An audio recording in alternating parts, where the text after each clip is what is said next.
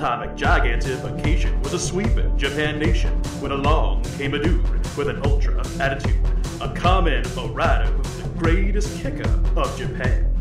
And of all, man, life's too short now, baby, to not talk big now, baby.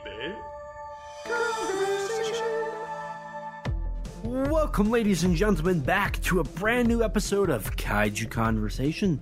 I'm your host, Elijah, and joining me, as always, my lovely co host and editor.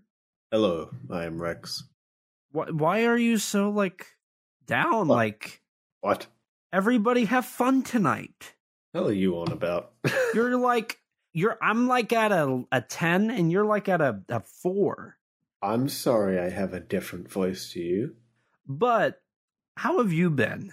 Well, like I said, good. Anything new and exciting in your life, or or what? What's uh, what's going what's going on? I'm gonna be honest, if there was, I don't really remember it. Oh, fair enough, fair enough. Yeah, I'm trying to think. I don't really remember a lot. Now you sound like me. Damn. Well, like earlier today, I was I, I texted Nathan because he he so I convinced him on buying Parasyte Part One and Parasyte Part Two on Blu-ray through oh, Funimation. Oh, good. And what was funny is when he he does these TikTok videos, and so he posted it, and he on he like opened the box and it was Parasyte, but in the background he had a 20th Century Boys DVD, Uh huh. and it was the Bonsai Entertainment Taiwanese DVD, and I was like, where did he get that? So I met I replied to the tweet. And I was like, "Where'd you get the 20th Century Boys DVD?" And he said he he replied with like this funny message, and I I messaged him. I was like, "Nathan, really? Where'd you where'd you get that?" And he was like, "You gave it to me." And I said, "What?" And he said, "Yeah, you you gave it to me a couple months ago." And I said, "Really?" And he said, "Yeah, you you sold me Goemon, and you like threw it in there." And I said, "I did." He was like, "Yeah." And I was like, "Oh, okay. This is news to me." Did you just accidentally give away? Well, okay, here's the thing. I have that exact DVD and I have the Viz Pictures DVD. I didn't realize somewhere I got a second Taiwanese release. But I guess I did, and I guess it ended up at Nathan's. Like I didn't I didn't know I like I know I didn't know. It was it was so weird and he was like this is concerning. I'm like, "Well, it's my life, I guess. That's life. That's life." As as the great Frank Sinatra once said. Hmm. So, on on the topic of remembering things, have you watched any tokusatsu recently? Um okay, so this week I was very busy. Um I've I've I had a video I had to edit for for a client and uh actually Right. I'm I'm just about done with it. I'm uh I'm into the final stage of of animation and then it's uh get with them, have them watch it, make sure it looks good and then I've officially finished that and it sounds like I've got a second job with them, which will be pretty good. Nice. But uh, I had that. Um, I've been working on some stuff behind the scenes. Some stuff has occurred. Uh, I've been I work. I've been writing an article that's going to hopefully by way like this was out by the time this this episode goes live. the The article has probably been out for weeks. So uh, at the end of the episode, you'll hear me link that, and uh, you can you can check it out that way. Um, and then I've I've been I've been working, and I've been like getting some loose ends and and prepping for a little little project I'm working on uh, that Oh. should go live in December. So, you know, I've been I've been really busy. So I I did watch a tokusatsu movie and that was Onmyoji 2, Okay. which was okay. I honestly, it was kind of a bland movie. I don't know if it's I've I don't know if it was just the fact that I've been so busy that like I just haven't had time to like really hone in and get in the mood for a movie or if I've just you know, it just wasn't it wasn't for me, wasn't my thing. I like the first Onmyoji, Mhm. but no, this this the sequel was was not up to par. I actually ended up having to try and watch it three times just because like I, I I like got busy the first time and I didn't properly watch it. The second time I fell asleep and the third time I was like, okay, I'm to I'm to watch it. So I did that, but outside of that I've I've not really had much time unfortunately. What about you, Rex? Uh, well, humorously, in terms of movies, I really haven't watched much of anything since Lost of the Dead, or not Lost of the Dead, One Cut of the Dead. Um, Really? Yeah.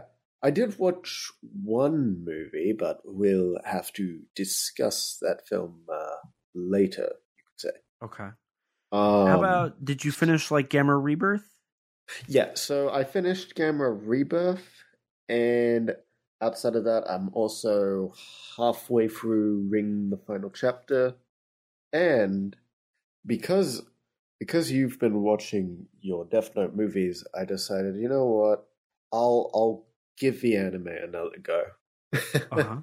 so you started that? yeah, restarted that. Nice. Nice.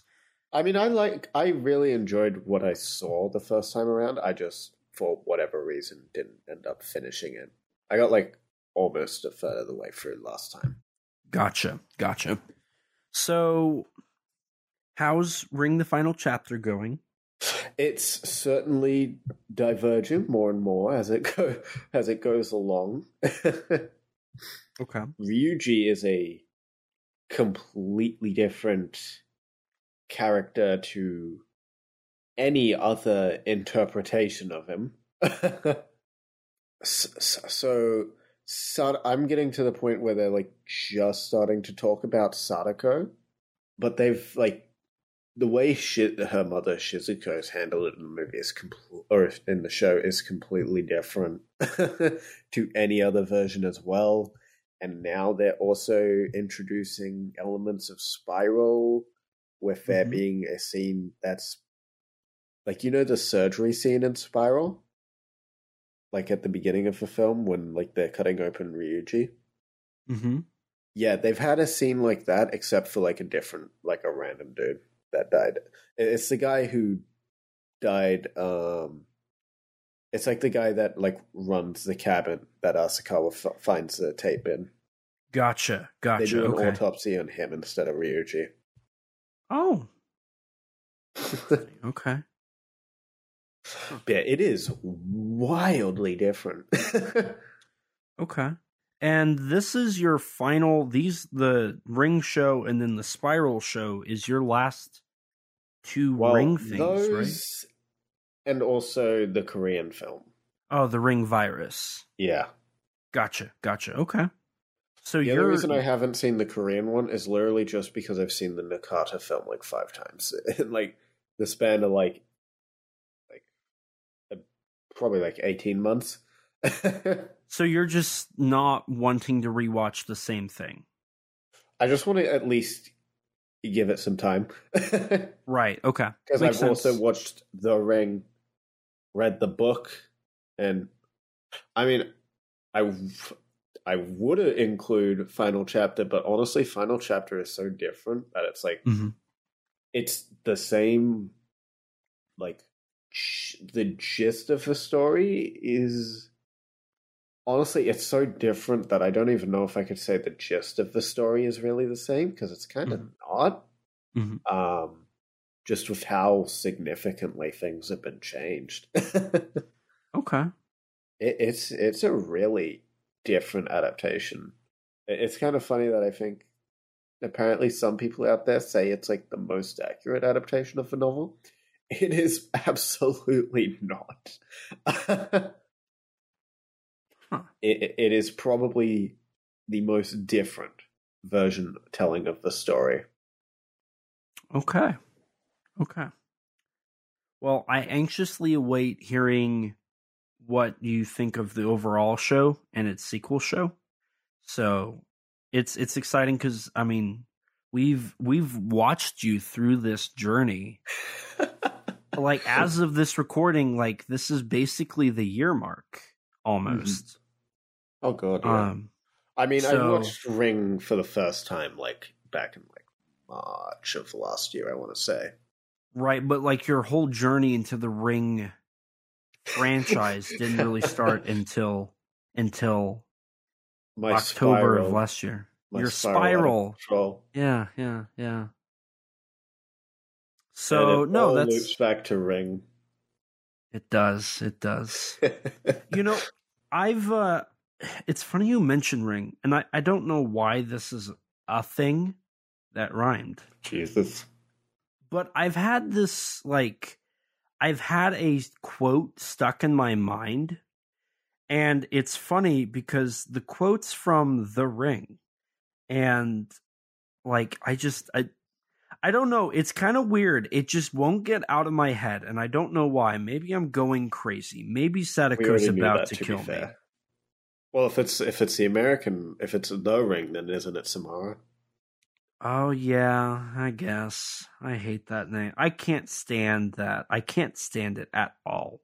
Yeah, no, I agree. I think that movie's okay. I'm, I'm just not a huge fan of how Sadako was handled. It's not bad. Likewise. It's just not my thing. Right, right. And so the the quote I'm referring to specifically is Here we go. The world is spinning. When it stops, it's just beginning. Sun comes up, we all laugh. And there's more, but like that's the part that I remember. Huh. I don't know why, but that's just been stuck in my head. But ever since you watched the film, No, like for the last week. yeah, Yeah, the the full quote is here we go, the world is spinning when it comes when it stops, it's just beginning. Sun comes up, we laugh and we cry, sun goes down, we all die. damn. So maybe I'm going crazy. Maybe maybe the ring virus I don't has even remember that line at all. I don't know why that stuck with me. But maybe the ring virus has has officially hit me. Well, I'm certainly infected. I'm about I'm to spiral into this looping insanity. But it's that will give me my birthday. new birthday. Wow. Okay. okay. So that means we've officially talked about Ring too much because now we're on the same track. Oh boy.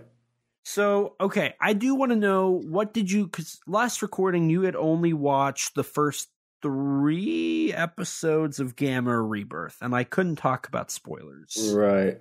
So you've watched 4 and 5 and 6, right? There's 6, yeah. So now what do you think? Um, I like I like it overall. Um, yeah, it. I, I I'm not a fan at the start, but I do think the show it, it does after the initial hiccup of those first two episodes. I think the show does get better. Mhm. Not a huge. I I, I don't. I wasn't really big on the last episode. I think you. I think you were the one who was saying that you thought that one was the best, but honestly, I think I probably most enjoyed ep- episodes four and maybe five as well. Well, I felt like episode six was the closest to an actual Gamera that we had throughout the entirety of the show. In like what way? So, in in in specifically episode six, Gamera appears to be a little more lifelike, a little more like energy in his character. He is a little more anthropomorphic, and I use that term lightly because I don't think that's the right term to use for Gamera. Um, but he felt more lively in Uh-huh. contrast to the other. I mean, he also was in that episode more than any other Right. episode. Um, so he had more time to shine. But it started to feel like the Gamera that I remember because Gamera up until Rebirth all has a like this aura to the character that you know is Gamera. Rebirth I, mean, I think, felt. I think with like the early episodes, that's like what you're feeling is partially because Gamera is kind of used in more more like an Ultraman type way. Yes, but like that's that happens in like episode four, in episode five. Like he's still that way. Um. So like that's that is one of my biggest gripes with the show is just the the writing and the characters in general, like kaiju included, just don't feel fully there to their full right. potential. No, I'd agree. I'd agree. Um, I think Joe is probably the most well-rounded character in the show. Yeah. And then everybody else just kind of falls behind. Mm-hmm. Um, the American feels honestly that whole character could be cut. There's no reason for him. Yeah. Um, I I, I genuinely like even though there's plot elements that are important to him, I think you could just cut him and rewrite it, and you would it would be a slightly better show. um, I think the relationship between Joe and what's what's Boko? the little Poco? Boko. Boko. Yes. Um I think that could be tightened up a little bit and I think the American character could be cut to help with that. Um the Brainiac, the the typical Kenny, I think could be given a little more life. Um mm-hmm. because the typical Gamera Kenny is annoying but also obnoxious. Right? Like they're they're mm-hmm. very obviously up and in your face. But the one in Rebirth is just annoying. They kind of don't do a, they're more of a background obnoxious hey, character. I'm, fi- I'm, fine if they're not particularly obnoxious, man. I just I like if you're gonna I'm do that. Fine with that, man. I'm not gonna really complain. I just if you're gonna do that, like make them memorable. Joe's the most memorable character out of the children. And all yeah. of the adults, I mean, it is typical for the adults to be just awful or like non existent but they tr- clearly try to make one of the adults important and like he's the weirdest character out of all of them and the the decisions especially towards the end just don't make sense and I don't understand. He's Steve Jobs apparently. Yeah, that that was a a note to end on. Yeah. It it was a note to end on.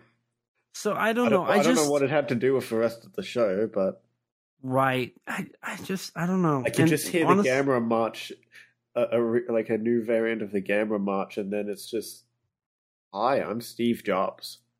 And here's the iPhone. Yeah.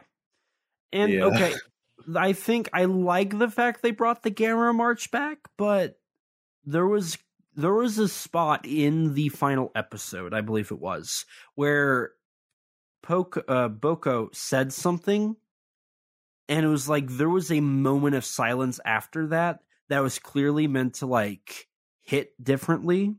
Hmm. Oh yeah, I'm and, not a big fan of like it just being relegated to like end credit songs. I mean, it's neat to have either no matter what, but right be played in the show itself. right, because in the in the movies, it was played during the movie it wasn't relegated to the end song that's like, well, we're all good now. Thanks, Gamera. It was it was played in some of Gamera's like heroic moments, like or is it just leading... adventurous moments? Right. And there was, I think you, I want to say it was when Boko said Gamera won't let us die or something, it's something to that regards and like it cut to Gamera and there was nothing there was no music there was just Gamera and I was like This is where they should have been like da da da da da da da da da da da da da. Like that was the moment to do it, and they didn't do it. and I even like I, I I posted something. I was like, I just found the moment that they should have played the Gamera theme but didn't. Mhm. Like if somebody doesn't edit, that's where it needs to go, and it will work. It will work. hmm I mean, I, I'm not even a big. I don't even really like Gamera's theme in the show that much. Honestly, I think like it's not even. It's not a bad track. It just kind of doesn't really fit Gamera. Right. And I think part of it too is so it's obvious it's obvious what the show's doing. The show is trying to keep the themes and the the what what's the word I'm looking for? Seriousness of the Heisei era Right. while also having the insanity of the Showa era, hmm which like Gamera the Brave did perfect. Yeah. this feels a little awkward. hmm I'm I'm I'm not really a fan of how the Gyaos are uh, in the first episode. Like the Gyaos are literally just Heisei Gyaos, but not as well executed. Like I I like the Heisei interpretation of the Gyaos in Guardian of the Universe, but I kind of would have preferred something new rather than just the same thing again Right. with them. And like and I mean, the even show does a bit of interesting, I guess, things with the Gyaos, or at least new things with them. But like, I wasn't really a big fan of the new thing they did with it. So like, right. And like even to that point, like a lot of the stuff that was not Heisei Kaneko Gyaos were also from like Gamera the Brave and 2015 teaser. right? I mean, they basically like the start, like when Gamera shows up at in the first episode to deal with the Gyaos, they basically tribute that short in like one of the shots, Right. and like one of the Gyaos have the eye hanging out of the socket. hmm And it's like, okay, I I see I can see right where you're going with this. Yeah. I mean, it's also basically the same design as the 2015 Gyaos as well. Right. Or at least So- the big one was the same design. Right. So it's one of those things where it was like, oh, like this isn't like every kaiju, and this is actually probably the biggest gripe I have. The kaiju are relegated to monster of the week. See, I don't Like- actually have a problem with that. See, I, I, just think that like, works. but like, like your your Viras is supposed to be like the alien trying to conquer the Earth. So is Zigra, and they're like delegate relegated to like the same as Guiron and Gyaos and Jiger, which doesn't make sense. Um, and like I, I just I don't know. It just I didn't like how all the kaiju were just cannon fodder. Like once Gamera came in, they were taken care of like immediately. hmm There was no it it it, it honestly did feel like Gamera was Ultraman. That's exactly how I felt. I mean, no matter what, he's definitely playing that sort of role in the show Right. more than just like a typical, more than his like typical role. And I mean, they do also give him that power of plot convenience where he has every power you need to beat all the monsters. Yeah. And like the final episode, I will say the final episode was so anticlimactic and so un like not exciting because like space super hyper Gyaos, whatever you want to call it, just like was taken care of almost oh, immediately. oh yeah, that was really anticlimactic. I was like, okay, we're done with it already. I'm like, the show over or what? And then I'm like, there's another 20 minutes. I'm like, huh. Okay. and it's just like the the epilogue with all the human characters. well, then there's the, the bit with like Gamera as well and like the space people. Oh, that's The true. people in that's true. space. Well, the people in space don't matter. Not really. Only like a little bit. Especially just- when like the the final thing they do, like at the end after the Eskias is defeated, is like taking care of it like immediately. Right. I just I don't know. It Gamera Rebirth is not awful. Like I don't want it to come across as I hated it. I just think it's very forgettable. Mm-hmm. It it brought nothing new to the table. The new aspect, which was the animation aspect, is less than stellar, less than decent. And it just like it just sits there. Like this sits like like it's a hard solid like mid-tier Gamera for me. Mm-hmm. See, I don't dislike it. I like some of the things it's doing. I I really liked Guiron in mm-hmm. particular. I thought he was definitely like the standout of all the monsters, just not only in his design, but the way he moved and also like his brutality as well and efficiency. Mm-hmm. Thought he was really cool and honestly his whole fight with Gamera was really cool and I was very glad to see Gamera actually fly like Gamera should. Mm-hmm. I love I love Kaneko's movie, but like movies, but like I I'd rather see them do I'd rather see like the spinning happen more often rather than like the like fins. you know. Right. It wor- it works for the Kaneko movies and it's not that it doesn't work here, it's and I mean I guess it, it's basically just an evolved version of what they did in like Showa, but like yeah, I prefer the spin. I feel that's just kind of more the iconic thing with Gamera. Right, right. And I don't know, it just that added such a because when we we talked about Gamera Soup, uh, the giant monster, like that was one of the things that was the most standout was that opening with that opening shot of Gamera in Japan where he was flying like a flying saucer. Like it gives him that otherworldly feel, which is a nice contrast to the friend of all children persona. Right. So I, you know, I don't hate it. It's certainly better than the anime trilogy. It's certainly better than some of Gamera's films. It's not boring, but it is very anticlimactic and very it doesn't bring anything new. It doesn't bring anything. Gamera's return I thought was less than stellar. hmm It could have had more. Um, outside of outside of that, I feel like aren't we supposed to be covering a movie? Yeah, yeah, we're supposed to. So Did you watch Onmyoji 2? What about On No. Onmyoji 1? I have not seen that. Oh, then what are we supposed to be doing here?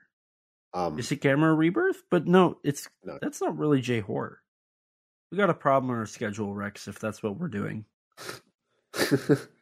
yeah, I don't remember there being any zombies in Gamera. Oh, that's Well, right. It me- zombie month. Well, except for me when I was watching uh, Super Monster, but you know that doesn't count. Okay, so we're we're doing zombies. Yeah, Last week we did one cut of the dead. yeah, we did do one cut of the dead last week. So That's so an are we excellent, excellent analysis there. so what are we doing this week? So I did watch this movie very recently called Stacy. It's about the only movie I've watched this week. Uh huh. Oh, now I remember what I did yesterday. Oh, that's fun. What what'd you do yesterday? oh, I went to a live concert that uh, that some of my friends were performing at. Oh, just so that's that. what that post was about. Yeah. Did you have fun? yeah. It, it was very amusing seeing uh, one of my friends uh, do his thrash metal scream, you could say. Oh. Sounds lovely. Now, I mean, now I what's think you saw the clip, so yeah. yeah? So what? What's this Stacy movie? Oh, I, I didn't remember even bringing up the title, but okay, you For once, you, You actually you brought up you brought it up. You said you watched Stacy. Oh, did I? Yeah. Damn, my memories. Uh, I should get that checked out. You know, before this recording, no, during this recording, Okay, now I'm not doing. oh, I'm glad to. I'm glad to hear that. well, I was going to make a joke, but I, I just messed it up. Did you forget? No, you forgot. well- you know, I, I quit. I quit. I don't even know what we're talking about. I have nothing to say. What are we here for, Rex? What's this Stacy movie? I totally didn't know what we were supposed to be doing. Stacy Attack of the, Zo- the Schoolgirl Zombies is a 2001 Japanese Space Odyssey? movie. No, Oh, that's a bad joke. sorry, sorry. It's a bad movie too. Hot take. Damn. Okay. Gonna get flamed on Twitter, are we? Absolutely, I think that movie is absolute. by film Twitter. It's it's that movie is absolute dog garbage. I've never seen it, so I can't really I I. I think that was one of the few movies where I think afterwards I think I hated myself. Damn. So, Stacy Attack the Schoolgirl Zombies. Sounds lovely. So wait, are you saying 2001 is like the Gamera Super Monster of Stanley Kubrick movies? Absolutely. Yes. I think I had a similar feeling after watching both movies. the real, the biggest kaiju conversation hot take that 2001: Space Odyssey is on par with Gamera Super Monster. Take that for what you will, dear listeners. If if if that is the if I have just made the hottest take that this show will ever have, I will happily wear that. Okay. I do I stand behind that statement. That's there's no like no no character nothing. That is uh, like I legitimately believe that. Let's make you watch it again. No. Let's make you watch both again. N- okay, eventually I will watch Super Monster again, but it won't be for a long time. I legitimately don't think I will ever watch 2001 A Space Odyssey ever again. Damn. You're just gonna keep that hot take. I think I hated my life so much after watching it initially that I might never actually do that. Damn. That that might well, I didn't struggle to watch that. That might be the worst movie that I didn't struggle to watch I've ever seen. that is a spicy hot take. Um, it's not the war like I. It's not like I like. There's movies that I've legitimately struggled to watch. Um, Gamera Super Monster being one, and a handful of other like low budget independent like five dollar titles that I just I. Oh my god, uh, it was like doing a marathon of trying to get through that movie. but uh no out of movies like that had actual budgets or like just were in like interesting enough to keep me involved 2001 is takes the cake for the worst movie i've ever Hmm. seen Damn. so stacy attack of the schoolgirl zombies yes. what is this movie Well, it is a film adaptation of a 90s Kadokawa novel. it was uh yes it was the novel was also called stacy Mm-hmm. It was re- it was published in 1997 from Okay. And it was in the same series of published books that Ring was. Right. I mean, it's it's like one of the Kadokawa horror uh, bunkos, I think. Bunken? I, I don't remember the exact Japanese word. Something along those lines. Gotcha. I think it's But yeah. bunko. It was it was the author of it was Kenji Ots- Otsuki. Otsuki. whom is both a an award winning writer and also a very very prolific uh, and influential J rock musician. did you do you know a little bit about that? Like, do you do you want to take uh take the lead here on this because I don't know a whole lot about this. Okay, so yeah, Kenji Otsuki, like to give you an idea of like how influential he is. He's, I mean, first of all, he started like numerous music groups, a like a ton. Like his career started in the seventies, and he's made. He's been involved in like dozens of albums, and God knows how many songs, but like in terms of influence, some of the probably the two most famous creators, or at least the two that I'm most familiar with. Um, so his songs have reportedly been uh, very influential on the works of Hirohiko Araki, the the manga author behind JoJo's Bizarre Adventure, who has mm. quoted lyrics from like multiple songs written by Otsuki in like JoJo's and even some of the characters in JoJo's Part 4, Diamond is Unbreakable. Oh, God. Uh, not the movie, the manga. but still, oh, God. hey, the, the, the, well, I've only seen the anime adaptation, but that Diamond, Part 4 is good. Part 4 is good. Um, it's actually the fan favorite, I think. Well, that and Part 2. Um, but yeah, like he um, Araki has referenced the fashion style of um, Otsuki for some of his characters in that. And then on the topic of Neon Genesis Evangelion, character designer Yoshiyuki Sadamoto has credited the lyrics from some of Otsuki's music to having inspired the design of, of Rei Ayanami. Well, that's interesting because um, one thing I did know is in a conversation between the director of the Stacy movie and Otsuki. Otsuki specifically referenced Neon Genesis Evangelion as influence for writing this work. Oh wow. Um, yeah, let me let me see here cuz he listed two things. Um he said that around the time of Stacy, he was in kind of a rough spot in his life. Um Specifically, there was an earthquake that had recently happened when he was writing it, and some other personal life problems were were occurring around this time. And between the works of Quentin Tarantino, which would have been, I want to say, been, like um, Dusk Pulp... to Dawn around that time. Huh? Would have Dusk uh, to Dawn been that time? Because that the well, I know Tarantino's involved in it. I don't know if he directed it actually. I think he was just an actor in that one. Oh, okay. My bad. um, but this would have been mid '90s, roughly. Um, so you're looking at Reservoir Dogs, Pulp Fiction, and Jackie Brown. Now, Jackie Brown came out in late '97, so that probably didn't have too much influence it was probably all Pulp Fiction and Reservoir Dogs.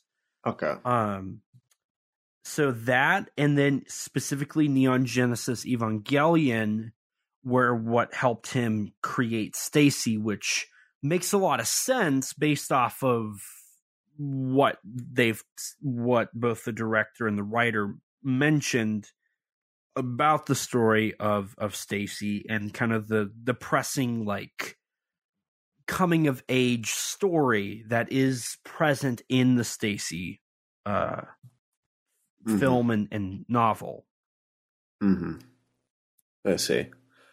Um, on the topic of on the topic of tokusatsu, though, um, Mr. Otsuki, you know, I mentioned that he'd formed multiple bands, one of which is quite literally named a J rock band named Tokusatsu.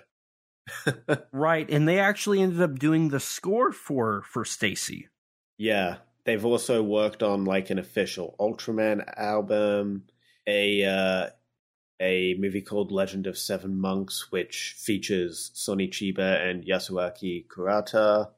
Um, he Otsuki himself has appeared in uh, the Kamen Rider Ex-Aid slash Build Heisei Generations movie and he sung various music for like Kamen Rider and the Tomoke series Madan Senki Ryukendo. Huh. Oh, and one of his other novels, Son Human Nuigulumar, I'm probably butchering that, was adapted in 2014 into the tokusatsu film Nuigula, Nuigulumar Z, or Z, I guess it would be probably, but which was directed by Noboru Iguchi. Okay, interesting. so, okay. Is there anything else? I mean, it sounds like he has a lot. I mean, he's an actor, he's a singer, he's a songwriter, he's a novelist. Right. Is there is there anything else you can can share about Mr. Otsuki? Um not as far as I've researched, but I'm sure there is more. okay. Okay. I, I'd imagine there's probably a lot more, and that I'm honestly just like scratching the surface with this. Right, right. If we, I'm sure we could probably do a whole episode specifically for Otsuki. So, okay. I just wanted to wanted to see what what all we had. Um, I did want to say, uh, or never mind, never mind. We'll get to that later. Oh, okay. So how how would you like to so we've we've talked about the novelization a bit and the film does uh change some characters around there's some additions mm. to the story there's some uh gender swaps too, and some removals yes um do we want to talk about the development of the movie or do we want to do we want to talk about the movie and then and then kind of go back on... i mean i'm curious about the development because i I didn't really look too much into the development. Um, mm-hmm. I kind of looked into a couple other as- aspects instead, so I'm kind of a little curious to see what you might have dug up on that. Okay, so Kadokawa Shoten Publishing, I believe is the name of the company, right. was developing. I mean, Ring. Obviously, they did Ring Kanz- Kaziban Kanzinban Kanzinban. Kanzenban. I mean, that's I mean, that really the title is just Ring for the Fuji okay. TV film. Right. Actually, yeah, and that then, was Fuji TV. That. And then, of course, they had done Ring the Final Chapter, Spiral, and they were developing the Hideo Nakata ring from in 1998, right? So, mm. I mean, the final chapter came after 98. Did it? What? Yeah, yeah, it what did. year? It, it, it's like 99 or something. I mean, it literally takes elements from the Nakata film. gotcha. Okay. Um, but they were also developing Spiral uh, right. at the same time as, as Ring. So they were developing adaptations of this, and there was other films that that were um, specifically like Parasite Eve. Uh, that was a that was a video game in uh, that that was in Japan, and they were they did a film adaptation in 1997. So Japanese horror was becoming something that they, you know, obviously there was about to be a burst of it, right? And, and this was in, also the same time that like Resident Evil had like come out, so there was kind of this is kind of where a start of a like zombie media was kind of becoming prevalent in Japan as well, right? And so when the book came out in 1997 plans all like immediately began to see what they could do to adapt it um they had been trying to adapt it up until the re- the development of this film um so there was a 4 year like time span of of not a lot from my understanding there wasn't a lot of development but the idea was out there, right? They were like, we want to make a movie about this. And that was that was kind of the extent of how far it got um for for a long time. So the the film started in early in late 19 uh, in late 2000 that's when it kind of really started so the director of the film, Naoyuki Tomatsu, Tomomatsu. Mm-hmm. Mm-hmm. Uh, I hope I said his name right. You probably he, didn't, but oh well. He was. I mean, this wasn't his first film, but he was wanting to do some some a, a, a movie. Um, his first film he ever did was Eight Millimeter, and it was called City of Corpses, and that was when he was 19 years old. When he did Stacy, I want to say he was 25, so it had been a few years since he had uh, done one, or no, he was in his 30s by now, because uh, so City of Corpses was featured in a magazine called Independent Independent Film SFX, which uh, what's interesting about the specific issue of where this uh, where uh, Naoki had his feature, this the page following his had something by Daicon Films, and it was called "Revenge of the Eight-Headed Dragon Orochi," with a blurb about Shinji Higuchi, um, which was funny because Shinji Higuchi and Hideaki Anno, uh, the director of Stacy, specifically talked about how like th- they were also like big names of that time period that that he kind of looked up to because of how successful they got. Um, so this would have been in the late '80s. So um, Higuchi I mean, in 1991, got his uh, director of effects debut with Mikadroid Robokill underneath Disco Club Layla. So he was about to hit it big. Um, Hideaki Anno, of course, was um, would later in the mid 90s do Neon Genesis Evangelion.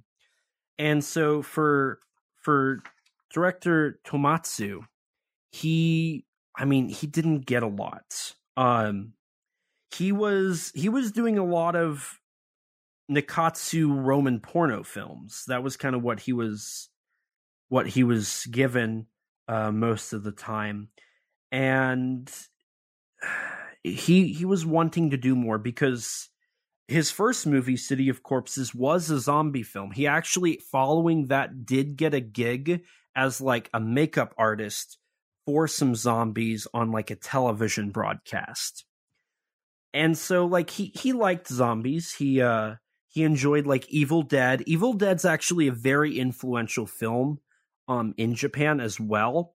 Uh you brought up Resident Evil, but like Evil Dead was very popular in Japan. There's even like straight up like Japanese Evil Dead movies.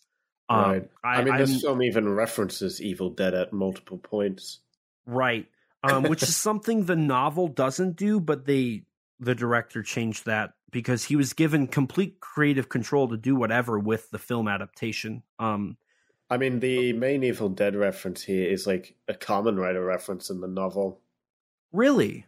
Yeah, because so spoilers for later on. There's like a Bruce Campbell's chainsaw in the movie, or mm-hmm. Bruce Campbell's right hand too is what it's called.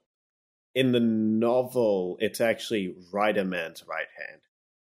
Rider Man being that the the fourth Kamen Rider from Kamen Rider V3, who could change his right hand to just about any tool needed in the episode. That's actually really interesting. Yeah. Um, because that was like his only cybernetic part was his hand, if I remember right. Gotcha. Okay. So the director he wanted to do a movie and you know he he had been trying to find he he had been doing work right? And eventually got to the point where he wanted to like direct something that was his right? Mm-hmm. so he went to gaga communications and he pitched a movie called gory splatter fairy tale. And that was in development. That was something that he had been wanting to do for a long time and he was he it was in active development but it fell through. Eventually, the project just collapsed and it, it, it didn't happen. And after that, he didn't know what to do. Like he was kind of up in the air about what, like, where, where do I go from here? And so he was like walking to a meeting. Um, he was he was on his way to Gaga Communications to like have a meeting, probably to figure out what they wanted him to do. Um, and as he was walking, he ran across the like a book stand and he saw they had just released uh he had he had already read Stacy. Um he he was a fan of the the author's work. That was something like he was already well acquainted with with the material. But he saw it what had happened is it got re-released and it was released on paperback. Uh-huh. And he saw Stacy at this book stand and he was like I'm gonna I want to do a film adaptation of that. So we bought the book, ran to Gaga, and handed it to the producers and said, "Let's do an adaptation of this. I want to do an adaptation of this." And then it got greenlit because you know there was active desire from the author to do an adaptation of the book. And from there, you know, things started falling into place. Um the book so I do have a few things about the book. Um so like the name Stacy translates to throwing stone and that was something as well that was kind of influenced by Neon Genesis Evangelion as kind of like they're the next generation that next um evolution but the name Stacy wouldn't be div- established until the third draft of the book. So that was kind of a later addition to the book. Um, oddly enough, the book was written with the middle part first, the beginning second, and then the ending at the third. So he kind of wrote it disconjointedly, which I think is very obvious in the film adaptation because it's a little it's a little weird with how its story's set up. Mm-hmm. Um, the name Stacy was a play on the uh, at the time it was new uh, name of Gracie Jiu Jitsu. So he called you know there's Gracie, so he named it Stacy, and then it was like the art of uh, martial arts. Mm-hmm. And so like his tagline was like the art of the world. Um and then he ended up doing a uh, you brought up that he was a musician. Following the book uh, a little while later he ended up doing an album called stacy's art. Right. it's kind of like a tie-in. Um, yeah i was actually listening to that while researching. Uh, what's funny is like it was so far after the book came out that he even in this like roundtable discussion said that like it was too late. Like it wasn't it it wasn't even really a tie-in. It was nothing. but development started and they were they were working on it. It was uh it obviously was following the J horror boom of Ring. By the time this movie like started in development, like you had already had Ring and Spiral and Ring 2. Um mm. Tomie, I believe that franchise had launched by this point yeah, that launched in 98. And they took influence from Tomie as well. Um, just a little bit, not not a whole lot. Um, and so I mean, the director uh wanted to follow so the discussion of like how to do the like how how do you do the effects on the film because CGI was becoming something in Japan that you could use. Um and they they made it a goal to follow what Sam Raimi had done for Evil Dead specifically and show everything on the camera and like not not cut away and like see what they could do um and not and use the least amount of CGI um which the only CGI used in the film was when the girls glow blue. Um outside of that there is no CGI um oh, I some of the bullets looked CGI near the end. Uh, that's right. There was those, and they did say that they use CGI on the on the makeup effects a bit. Um, I'm wondering if it was just to like touch it up a bit and make it um look a little different. I, I was a little confused on on that aspect. Um, but they they wanted to keep it as practical as possible, and they didn't have a huge budget, so it was something that they just they you know they were trying to keep it um, within within budget. Right. Um, the director took the zombification of the Stacys, as they're called, as kind of like a metaphor for puberty. Um, and like this, reading reading the the author and and the director's kind of opinions on on the interpretation of this movie, which we'll get into as we talk about it, is really really weird.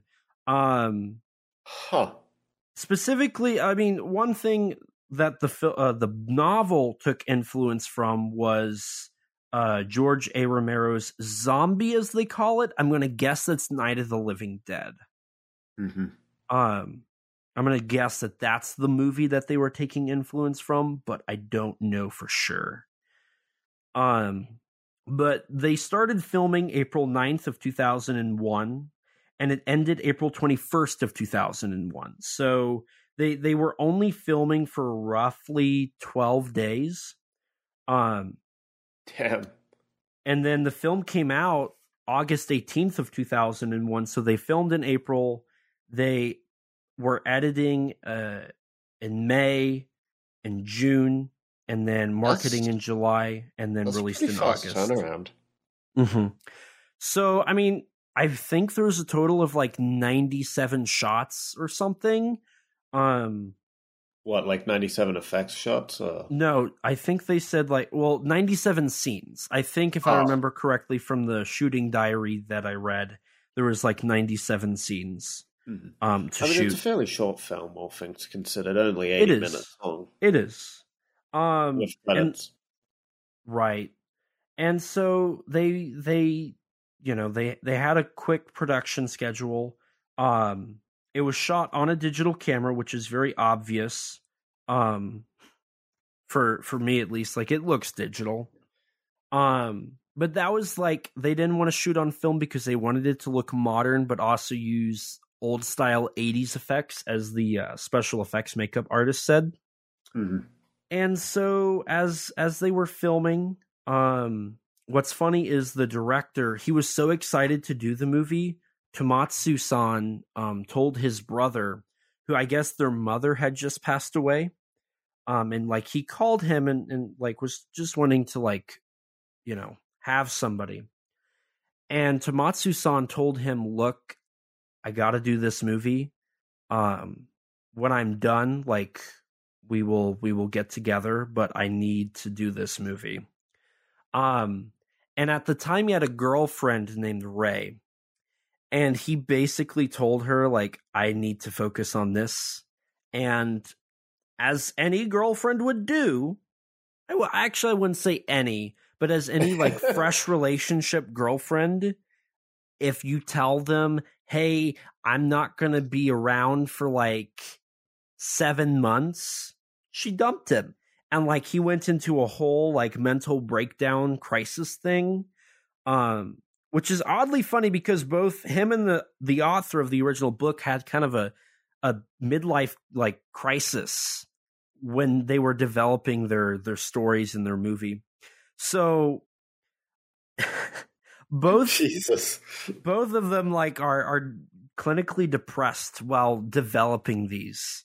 Um which i mean it makes sense because this is a really depressing story um all things considered uh so as as they what's it i thought was really interesting is they filmed it but then so they shot it in si- they, they shot it silently really? yeah, there was no on camera audio used. Um, according to one of the actresses, they filmed all the stuff without audio, and then they had to go in and do ADR, um, and and and record their lines and then loop it. There's a few moments where I could tell that, but honestly, overall, it's it's kind of hard to see that. Um, Yeah, that's so not terribly obvious, honestly. um, but I did think that was interesting that they kind of took that Italian film approach. That's something Italian film did a lot. They're probably the Mhm. most famous for it. Um, so I mean that probably added some time, you know, following that April 21st filming date. There was probably ADR for probably I'd say a month maybe. Um for all of your actors to come back in and and do their audio and whatnot. So they did that and you know there's practical effects as well and they didn't want a rated r rating but it did get a pg-12 rating um but apparently there's like extended footage that got cut of more gore and more graphic stuff I mean, with what's in the film, I don't know what they were expecting, frankly. this It's is true because. Yeah. So that's I don't really have much more. Um there's a a handful of things, but we'll talk about those as we as we go through with the film. So if you're ready, I'm ready to uh to dive right into Stacy Attack of the Schoolgirls zombies. Let's go. So I'm gonna let you kind of take the lead here because I think you might have. I I just this movie's all over the place for me. So I I'm gonna I'm gonna let you kind of start us off here, and I'll I'll jump in. right. So, I mean, a movie opens um just like in like a sunflower field with a group of boys like just around like the a girl laying down on the ground.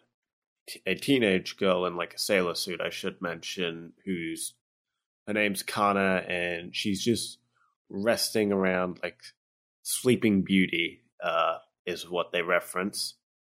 And yeah sh- so an adult woman comes by as well as another girl in a sailor suit named Eiko with like a little thing. What what do you call that thing? Like a, a little bell, I guess. Yeah, little bell. Yeah.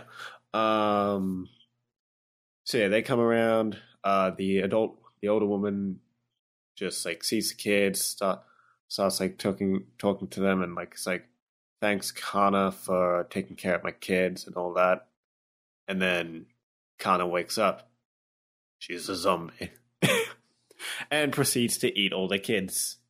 Which there's a I I noticed that there's a really funny like orange or like cloudy tint to this whole opening that that kind of disappears after this, Mm-hmm. and it kind of reminded me of of Final Wars a bit, but um I, I thought it was kind of interesting that they had a cloudy tint um because it, it disappears after this opening sequence i guess maybe it's supposed to be a little dreamlike Mhm. um or maybe nightmarish because you know uh the the kids do get eaten and the mother's like screaming bloody murder as she's watching her kids just get right.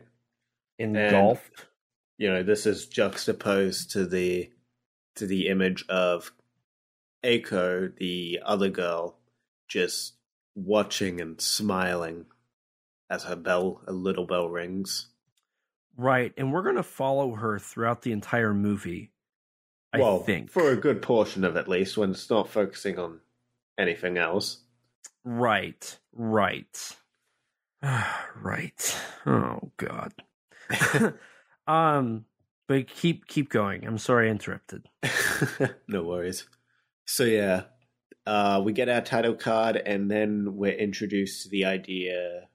Well, we're kind of just given a narration exp- exposition that basically at the beginning of like the 21st century, a bunch of girls around the age of like 15 to 17 will experience this phenomena called like beautiful girl specifically will go through a near death happiness and will after about a week or so die and turn into zombies and Right. you know, we see a task force taking care of them called the Romero Romero repeat kills Yes. and we're also introduced to a scientist named Dr. Inugami, a doctor of brain physiology, uh, who's explaining to a reporter how um, the zombies, known as Stacy's, have like this powder on their skin called uh, butterfly twinkle powder, where they will essentially glow blue uh, in response to certain phenomena although they're not quite sure exactly why. And we also learn here that the uh, only way to kill the Stacys is to cut them into at least 165 pieces, Right. And which so reporter interviewing him criticizes him for, rather rightfully so. right. And it's some so during this we kind of get a little bit of a cool idea. Um the premise is interesting. I do like it. Oh yeah, Um, it kind of reminded me of Helldriver specifically when they brought up the whole repeat kill thing because it's obvious that the the people don't agree with it because I mean the interviewer starts to get like kind of mean with with our doctor, our professor. Right. And but meanwhile, the establishment is like, "What? Don't tell me off. I'm a man of science. I, I'm right. The impudence of you." right, his character is very much a comedic relief villain. mm. I say that in in in big air quotes because this movie doesn't really have a villain. I mean, it's so Um, all over the place. It barely even has a main character. It right because so the story's kind of like Helldriver because the whole idea of like the the back and forth in Helldriver is like, do you kill zombies because they're still human, but they're dead, so it's okay, or is it not okay because they are human? And that's kind of established here, but it's never brought up again. And after this, we don't see anybody but our main group of people that we're established to here the rest of the movie's like just them. We don't see bystanders really. We don't we don't really get much besides the military and our like three other characters. Right. Which I mean is probably just a limitation of resources. Right, right. But it's still like I, it's just I it sounds like they were going I mean they're starting to the way they kind of talk about it throughout the movie is it reminded me also a lot of like the world sinks except Japan with the whole like not treating them like humans. But the movie jumps around so much that there the potential themes here are really dropped. And the only themes that are in it in air quotes is the uncomfortably sexualized themes that the director and author talked about. Um the director and author specifically cited Lolitas as kind Right. of what is in the film, which, Mhm. if anybody doesn't know what that is, it's basically defined as precociously seductive young girls. Uh, yeah, yeah, that's the leader. Um, or well, no, that's more Kogal, really, rather than Lolita. It, um, from what I was researching, this film kind of goes it like so. What Professor Colette Ballmines, I'm probably butchering that name.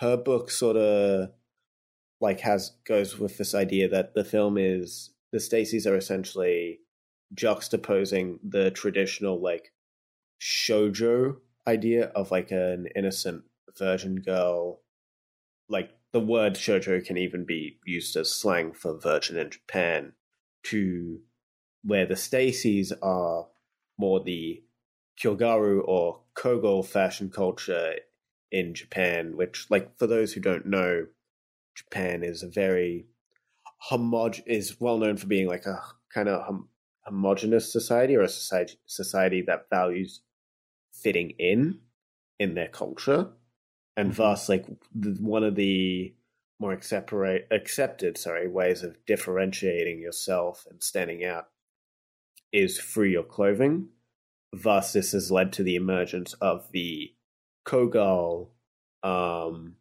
subculture which is i the way it kind of sounds and like how it's seen in japan is sort of similar to like a like more subdued of what like the image of goths in the west are. And in appearance no nothing like goths. Like in terms of like the traditional like schoolgirl outfit like the difference between a kogal one is typically just like mainly like shorter skirts and like looser socks are like the two like most common uh differences in in terms of the fashion.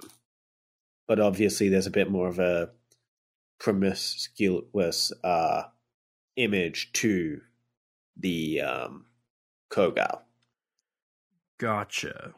whereas gothic lolita is it's rebellious but it's not as rebellious it's more just going against the traditional social norms of adult of adulthood and the japanese housewife um, while still stressing modesty and politeness. And a lot of the um, fashion with that is more Victorian inspired in their dresses, which is seen in this film with uh, one of our main characters, Eiko, later on. Gotcha. Okay. Um. So I'm pulling up here because the there's a quote, um, on the Stacy thing that I'm gonna I'm gonna read out because they they talk about the whole Alita thing. Mm-hmm. So I mean, in a way, I kind of so this is what Otsuki said. Um, so he was talking about how his age group, which is like 30 year olds, Mhm. um, they look at young girls differently. He was, and he said he was kind of embarrassed about that. So Otsuki specifically says he liked Lolicon stuff. It's called Lolicon stuff in here. Oh.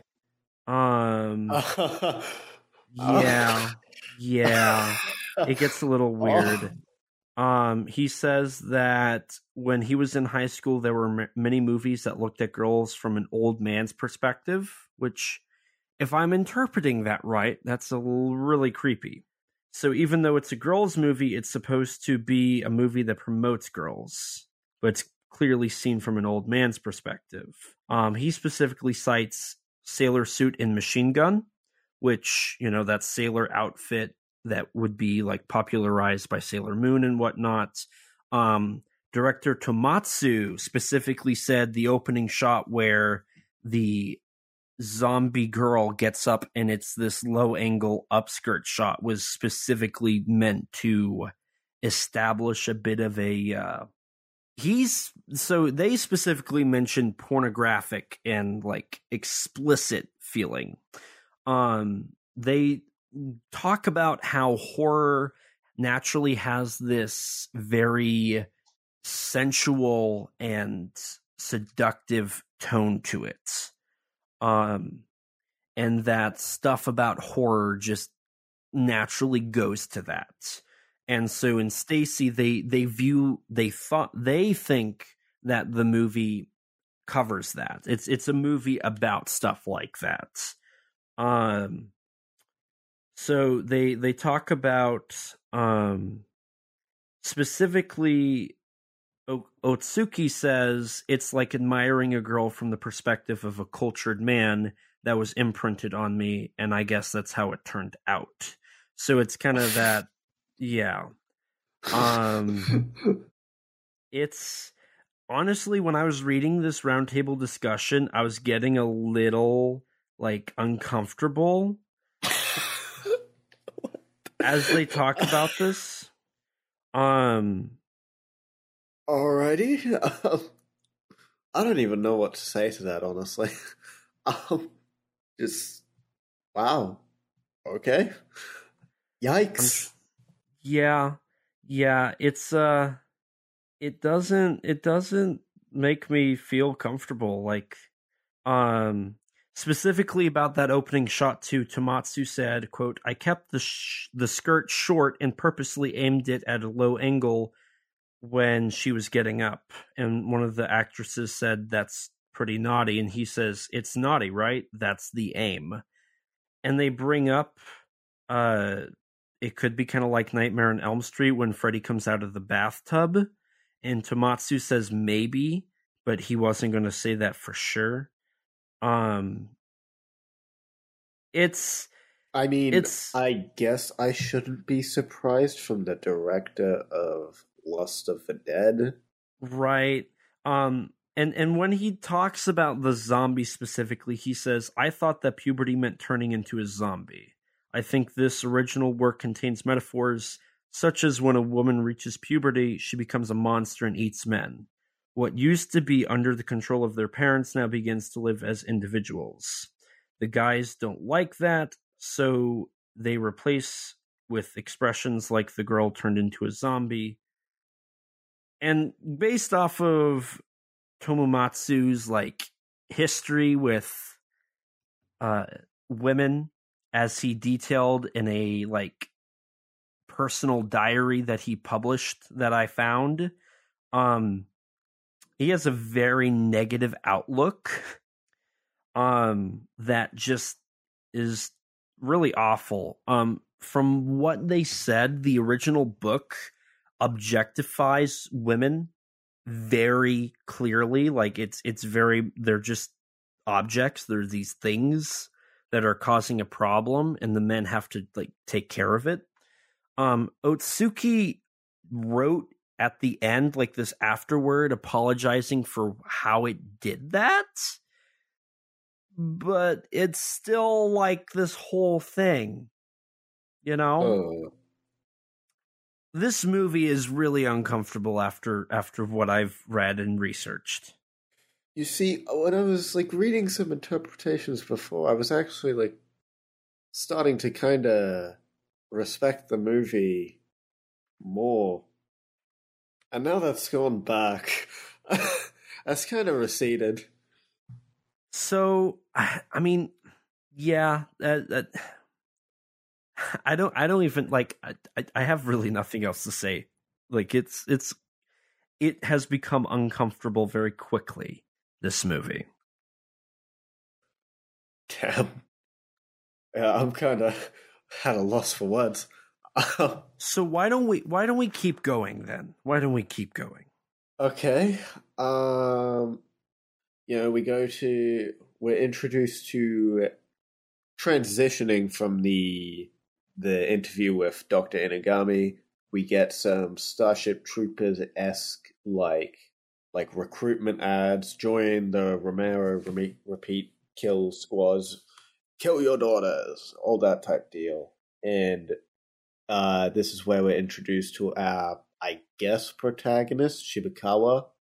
He's kind of sculpting sculpting a puppet head whilst his friends are sort of watching these advertisements. And this is where we're revealed the uh Bruce Campbell's right arm, number two, correct? Um, well, we get a little bit of the soldiers, um, like the the uh, Romero squad killing some people, where we see the man, the myth, the legend, Yukijiro Hotaru is in this film, and is probably the best actor in it as well. Um, Yeah. I feel like he's the one that's actually trying. Yeah, it, I was honestly, but the way he acts, it almost doesn't seem like him. And for such a like low movie, I was honestly surprised he was in it. But he does do like one small role in a like low budget movie a year, so it's it's not too shocking. But no, it was when I saw him, I was like, oh, that's really cool. And that was probably the highlight for me in this entire movie. Right. And then we And- also jump to the introduction of another plot line where there's this girl who has a pen pal who she's calling her brother, but like the people, her classmates, are like bullying her. Like, is it is it some kind of boy? Like, who is this? And sort of just laughing at her. And then we also get some exposition about how because of like the rise of the Stacys, you know, the world is essentially coming to an end. Right. Riot, because social unrest, nuclear war, it's sort of implied. right and like birth birth rates are declining right. And i mean that's cool i love i love the idea of what like the impact that these events are having on the world Mhm. um and i like the ads are kind of cool because it's it kind of reminds me of like robocop and like the world sinks except japan where like those those ads were cut throughout the film um like See, I got fun more of a Tokyo. Uh, I got I got like a Tokyo Gore Police vibe from it, but like this came first. right right i mean the director of this did kind of work on stuff around that time and was working with direct the director of that movie and whatnot so i mean there probably was a little bit of influence and and whatnot thrown in there. Possibly. But no, following this, don't doesn't uh don't we get kind of like this this guilt for the Romero troops? I mean, so yeah, I mean Yukijiro Hotaru is just guilty for pretty much the entire um, movie. You know, Shibukawa meets the the girl with the bell from the beginning, Eiko, once again in her sailor suit outfit, and you know she's going to turn into a zombie. She's experiencing her near death happiness. And this is also where we start a well, Shibukawa is a, is a fair bit older than Eiko, let's say. Probably about two to three times, yeah. He's probably in his forties. Yeah. Yeah. The actor was born in like the s- early to mid 60s, I want to say. Meanwhile, Eiko's actress is like, I want to say she was born in like 85. Yeah. So, yeah. Adding to more of the creepiness, adding to more of the absolute insanity and creepiness of this movie. Right. Yeah, and then we uh, are taken to the military, a military base where these we have two guys who are just like I guess joining the military, and they're kind of being introduced, or not the military, the repeat kill squad, the Romero squad, whatever. I keep forgetting its name. It's the Romero Repeat Kill Squad. Yeah, yeah, yeah. I know. Yeah, they're shown. They're shown a little commercial for the um, the Blues Campbell's right hand too. An obvious play on Bruce Campbell, and here we get three separate cameos as well.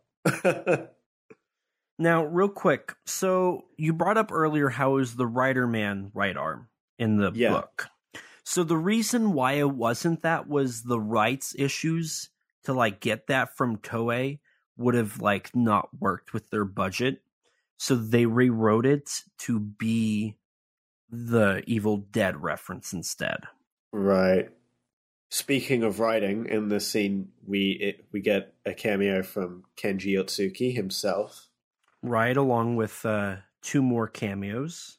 Yes. On the left, we've got uh, Norman England. Playing Jeff. yeah, and being Who- dubbed over. Yeah, he speaks English and he's dubbed over, which was hilarious.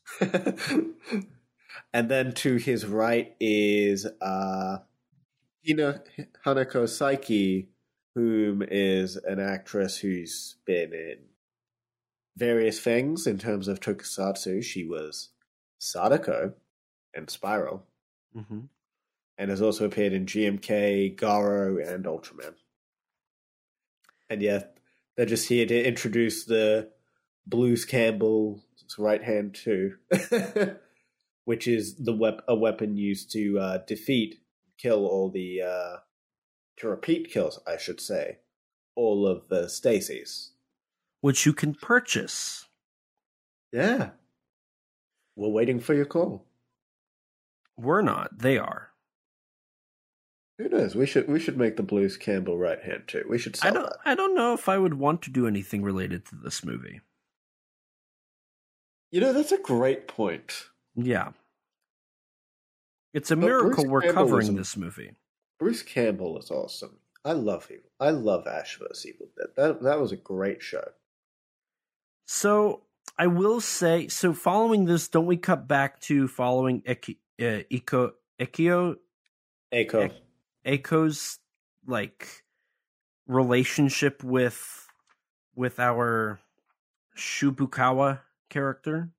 Well, before that, we jump around to a whole nother plot line. Oh, That- that's right. We're introduced to the the the Drews, Ill, or sorry, the illegal Drew repeat kills, um, which is a group of like these three girls that are dressed. One of whom's dressed up like Drew Barrymore, and yeah, because in this world there's this thing called the Stacy's Law, where basically any the families and boyfriends of like any of the Stacys have the right to kill them, um, as well as like the Romero squad. Like no one else other than them can kill a Stacy. There's also this just illegal squad of these women who are you know, just you hire them for some money and they'll kill they'll kill the Stacys for you instead of the government or yourself. Which I like that. I like that sounds like a cool concept to follow. Like I, I was I, I think very interested. I think they're interesting. The problem is after this introduction, they don't show up for like the next thirty minutes. And we're already about twenty five minutes in, right? Right. Yeah. This movie kind of jumps around and has way too much going on so that nothing none of the interesting things get enough focus right because you have so it opens with the scientist or yeah it, it basically opens with the scientist plot which is dr inugami trying to find how the stacys work mm-hmm. then we're established the the lovely apt name of the Romero Rekill squad. And we follow those characters and they're clearly written to like be like so we care about them, right? Like we're uh-huh. supposed to have an interest in their characters. Um and then we have the side plot with the writer and e- Ekiko. Eiko. Eiko. And their relationship. See, and now we like that one's meant to be the main one, but it just it it feels like it feels like it's meant to be the main one, but it also feels like not any more important. Right. It's it's sidelined through the majority of the movie. Mm-hmm. And the weird part is, so this is jumping ahead, like way ahead, but this movie, the story is developed to a point where all of those plot lines converge at the end and intertwine. Um, right. Which which uh, does happen. Um, I'm trying to. I, I can see the movie. I'm thinking of clear as day, but I don't. I don't know what it is. Um, where like your all of your plot lines like are their own separate thing, and then they come together Oh, it's it's kind of like uh, Funky Forest, um, which is not a good. That's example. not a good comparison, at least from what you tell me. um, but just that idea of like all of these like completely unrelated stories end up coming together at the end and all being part of one big story. The issue right. with that, however, is the writer Stacy's storyline never comes together with the others. Yeah. At least not not really. The most it really converges is like the they meet up with um Yukijiro Hotaru's like squad and you know have for, makes them all just break down into tears because they just hate what they're doing. And then also like one of the characters in a, a pretty minor character in one of the other plot lines is like one of Shibukawa's friends. And that's about it. right, and we don't even get enough development of any of these characters to really feel a connection. No, not at all. Which like there's some interesting ideas here. Yeah. Um and like the the gore effects in this movie actually look really good for a low budget film. Oh yeah, they look pretty pretty solid. I mean, like you can tell like how it's done, but that doesn't matter when it just looks good. Right. Um cuz like the Stacy illegal skill, kill squadron that would be a cool idea intertwined with the Rekill uh, squadron, the Romero Rekill squadron, right? Mm-hmm. That's an interesting story. Like they could follow that. Um, they could have the doctor storyline. All three of those make sense to like be together, right? They could make that the story and the main focal point. But they also have that side story with Eiko, Eiko, Eiko. and Shibukawa. And like you said, it it's it feels like that's supposed to be the main heart of this story. I mean, they in in the in the round table they talk about how it is a love story. Like it's a love story first, horror movie second. Right. So that would mean that that is the that's the heart of the the story. Like that's the main plot we're supposed to be following. That's the main plot we're supposed to be emotionally invested in, but we're not because they don't do anything with it. And on top of that, Shibukawa is a pedo. Yeah. Um so that doesn't really help matters. right. So it just it, it doesn't it just doesn't work. But yeah, eventually down the road, I want to say around like the halfway mark of the movie, Doctor, we bring back Doctor Inugami's plot where he, him, and also the guy who is like the pen pal to the girl that was getting bullied earlier on, they are you know experimenting on the zombies when they realize that the Stacy Dr. Inugami basically explains that like the butterfly like twinkle powder is respondent to like certain brain there's brain function in the zombies still and the powder on their skin glowing is in response to some sort of like stimulation but they're not quite sure what yet. Right. we get a bit more like zombie action with one of them just like crawling out of like a cauldron or a pot or something. That's just there And we also get the whole like the zombie that's heads removed from the body and it's electrocuted, right? And Right, We get yeah. that whole which is which looks cool visually i think the effects in the sequence are probably probably the best in the film i'd say I would agree. I would agree with that. I think some of the best stuff happens in this like this set. Um, right Which sucks because like this isn't supposed to be the main story. yeah Because we're the way the story's also set up, it also like it makes it seem like Dr. Inugami's this insane person, right? Like it kind of plays the idea that he's not he's a mad scientist right and everything he's doing isn't necessarily the right thing. But we're never shown like an opposite. We're never shown the the right side, the better side, right? Like it's just it's just him. There's no opposing view, opposing like development that would make it so his stuff is the the the bad side, the antagonistic side. Mm. I mean, I guess yeah, but you know, at the same time, there is just that whole thing of that whole issue addressed at the beginning, where it's like these people, they were living schoolgirls, and later on, it is revealed when they revealed reveal why, like what the blue powder, the butterfly powder, actually is, like what stimulates it that kind of i guess adds to it a bit but like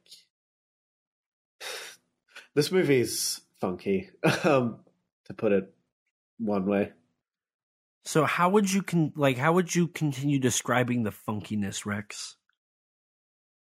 it's just it's just a goddamn mess is how i would how i would describe it frankly just a but yeah the so with that um with the whole pen pal aspect there so the girls school got completely all of them turned into zombies quite literally every single one of them there's something about like puppeteers who control corpses with psychic powers or something that's said. I don't even remember if that was just like a theory that someone's said or if it actually is an idea in the film, but whatever this at a certain point in the movie I think I was going a little more insane and had to keep going back. See, I just so this was my second time watching this movie. And I still struggle with following it. Right. Like I just I I can't I can't wrap my head around what I'm watching. yeah, we get more I guess more establishment to the love plot with like you know Eiko starts to I guess and her costume design starts to rebel since she starts switching to the the more Lolita Victorian style dress. Shibukawa becomes creepier as like when her sailor suit's tie comes off, he sniffs it. And it's worth to say that before this there was uh there was a puppeteer sequence where we learned right. about the boy and his toy cat. Hang on, I'm dying. I'm dying mentally, man. So yeah, we we we follow the boy and his cat toy story. Right. Which I th- So what happens in this story is he has this toy cat and he carries it around with him everywhere. Like it's it is his like everything. And then one day the toy starts falling apart. So his mother throws it away. He goes searching for the cat and eventually finds where all the abandoned toys are. He finds his cat, tries to take the cat back, and he realizes that the cat is now with his actual mother who is in heaven. And the moral of the story that Eiko tells him it is is it doesn't matter if they ended up together, it just matters that they got to see each other again. Mm-hmm. Which is a setup for the ending of this movie, but I still don't understand the sentiment behind that. Right. Yeah that's an interesting outlook on this whole thing that I don't understand.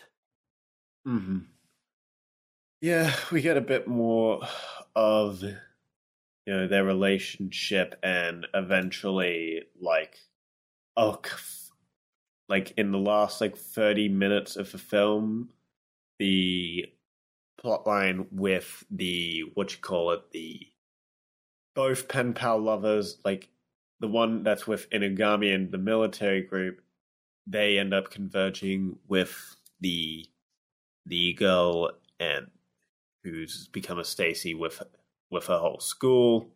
You get some a straight up just Day of the Dead reference with like the belly kill in Day of the Dead.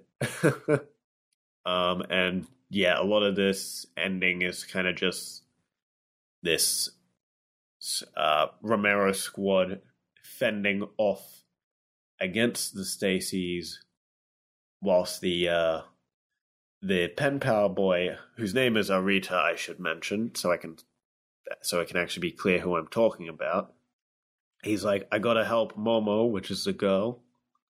All the while, the the Drew Barrymore reference characters finally show back up again, and you know they kill zombies.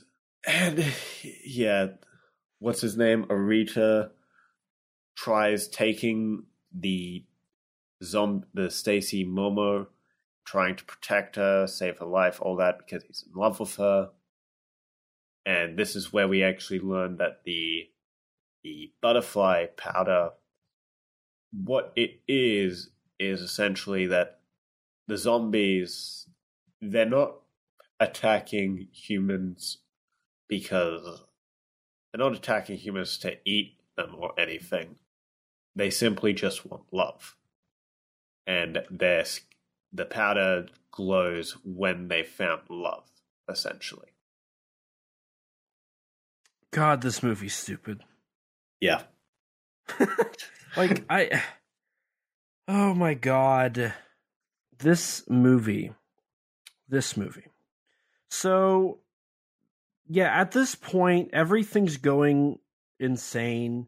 Like it, it is straight up just zombies like going in and, and slowly killing off the military people one by one as the Yeah. Stacy illegal killer squadrons like coming in and killing things and you know you've got your side military guy who's in love with the Stacy and okay so if the story was solely based around them this would be a good ending Mhm.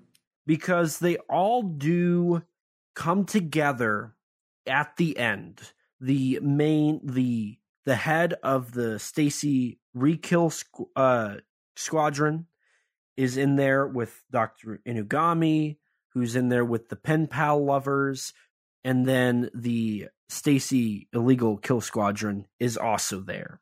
Mhm. Everything's together.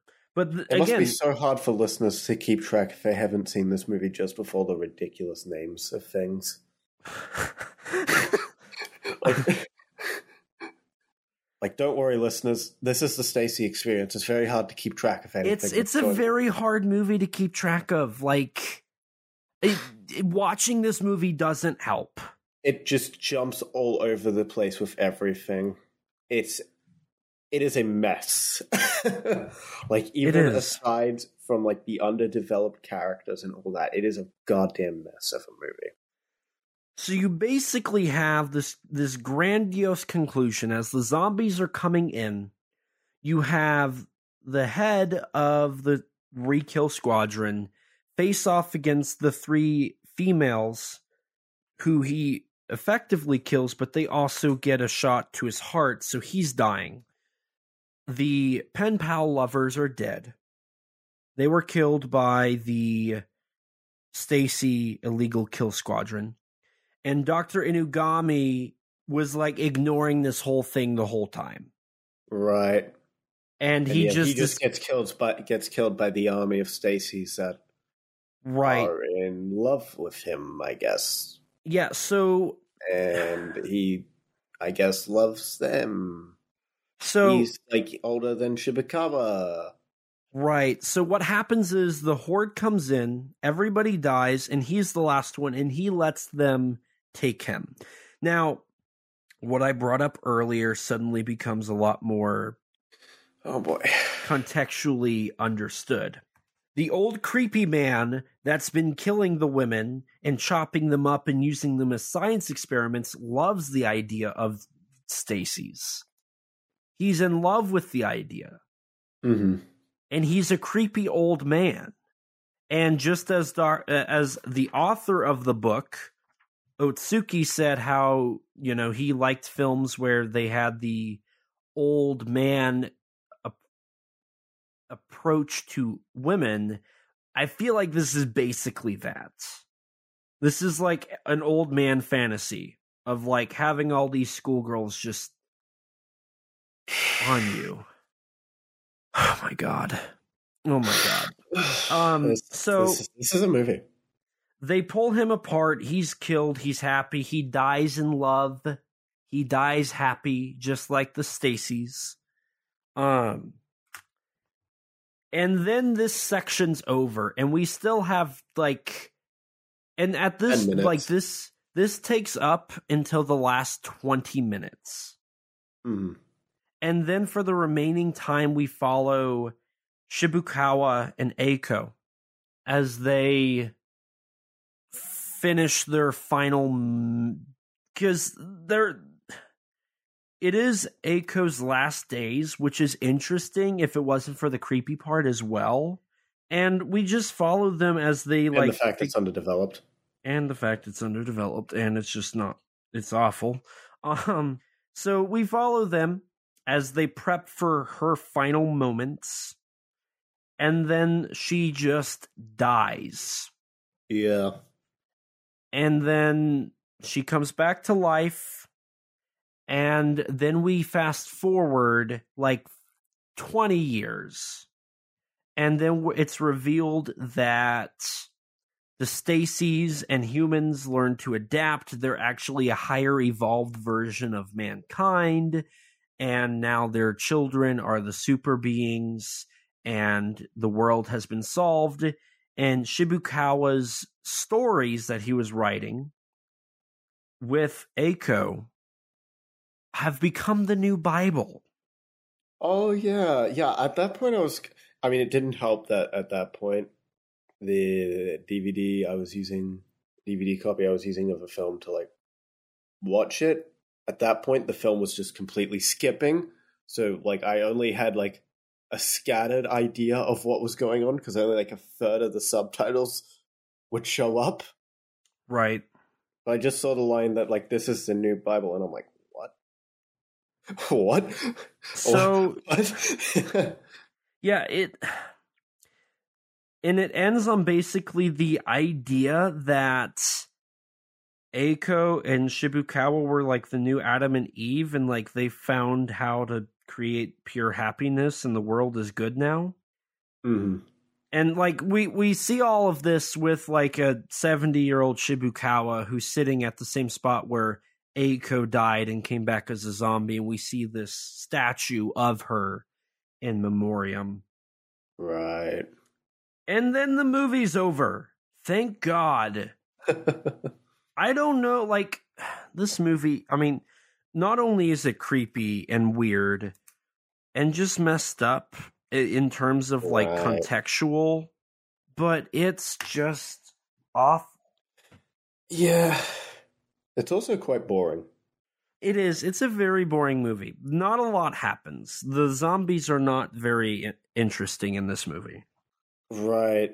And probably like the one group of characters that I felt actually kind of interested me, like the Drew repeat kill, the illegal group, whatever, they are barely in the movie at all. They just disappear for like half the movie and show up again at the end.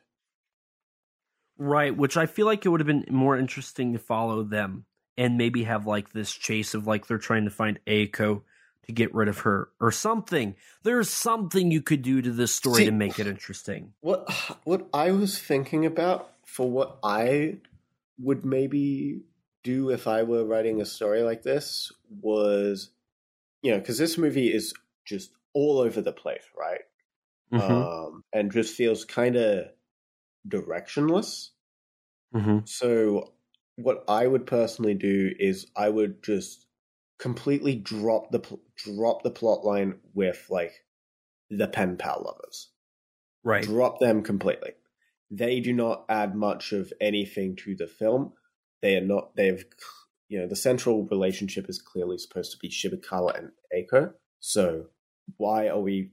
For, why are we taking time away from them for this, you know, plot line that ends up, you know, taking screen time away from our central relationship?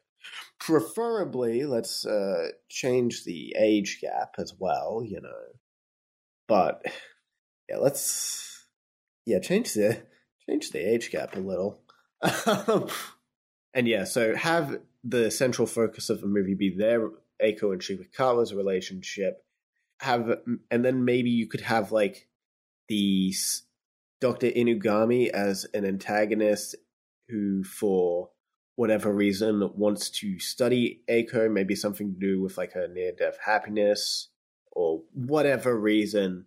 And then you could have like the illegal Drew repeat kills or whatever they're called as like these side villains who are working for the scientists and trying to like hunt Reiko down to like capture her for him or something like that.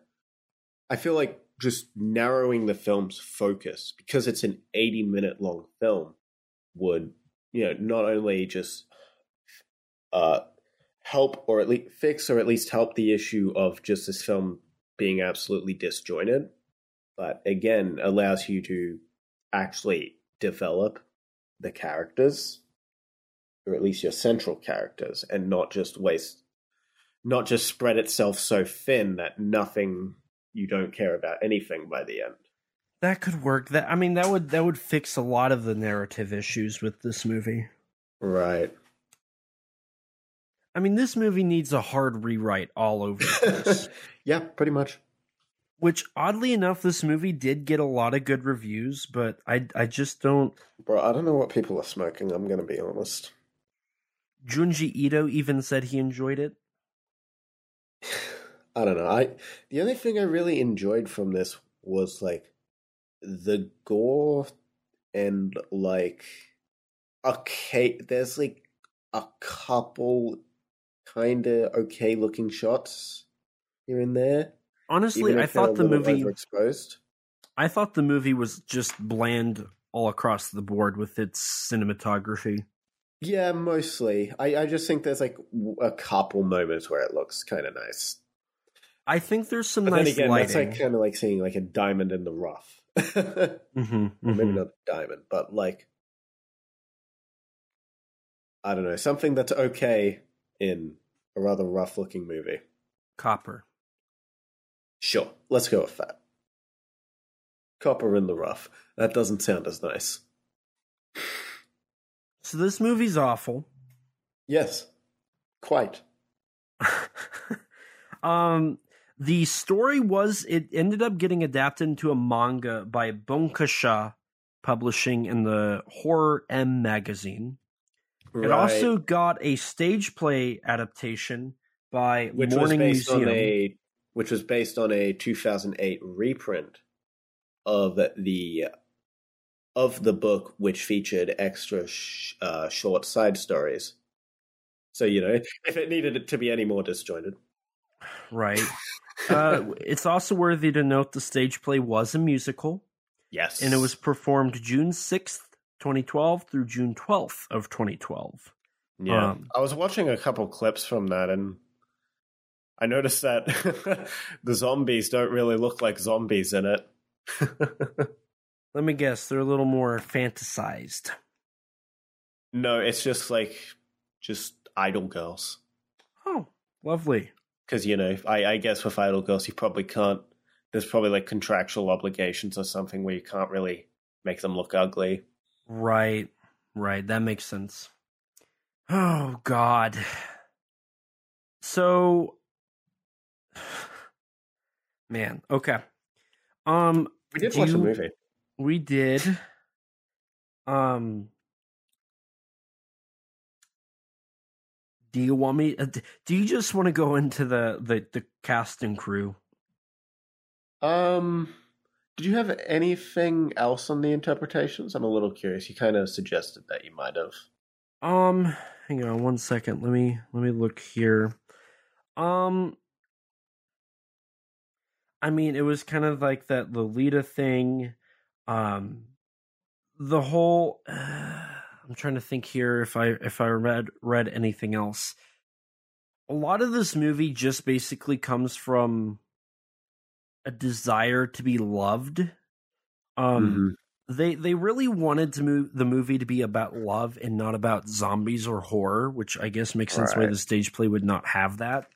Oh god, you saying that uh, with like the information you've relayed to me about some of the people behind this movie just oh i'm looking at it's a very creepy movie oh the people behind this are very very creepy. God. You know i think this movie has more in line with neon genesis evangelion than we expected.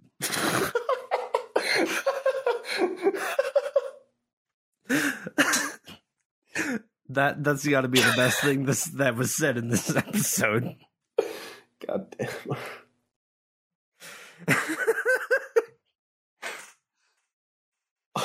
what's your, what's your take on that?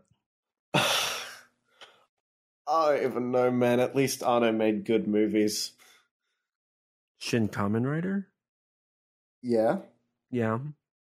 You know, speaking speaking of movies, um, you know, maybe Naoyuki Tomomatsu did do some good movies. Um, for what he did, he uh he did Zombie Self Defense Force, which that one's actually okay. That one's decent. Um, But he also directed all five six. of the main Lust of the Dead films. He Did he, directed all six six.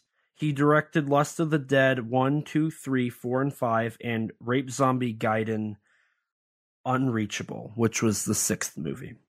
Ah, He also uh, co-directed and wrote Vampire Girl versus Frankenstein Girl with uh, that was a uh, uh, Yamashita, right? No, no, no, no. Uh, Yoshihiro Nishimura um, movie. They co-directed that. Um, uh, Tomomatsu also wrote all the Lust of the Dead movies. I own three of those. I don't know. I don't know if I want to watch them now. Oh God. Um he also did Maid Droid, which is a robot maid movie. And then he wrote Love Ghost, um, which is a Junji Ito adaptation. Um, he also co-wrote Yoro Kawaii Kaidan, which is some sort of horror, um, one and two. And then he also was the producer and writer for a movie called Love Zombie of the Dead and director. So, unfortunately, I know most of these. I, I I'm aware of all six Lust of the Dead movies. I own three of them. I have four and five on my list to purchase too. I own Vampire Girl I'm versus glad you're the biggest Lust Girl. of the Dead fan. No, I'm not. um I own and I have seen Zombie Self Defense Force. I thought that one was decent. And then I own Love Ghost.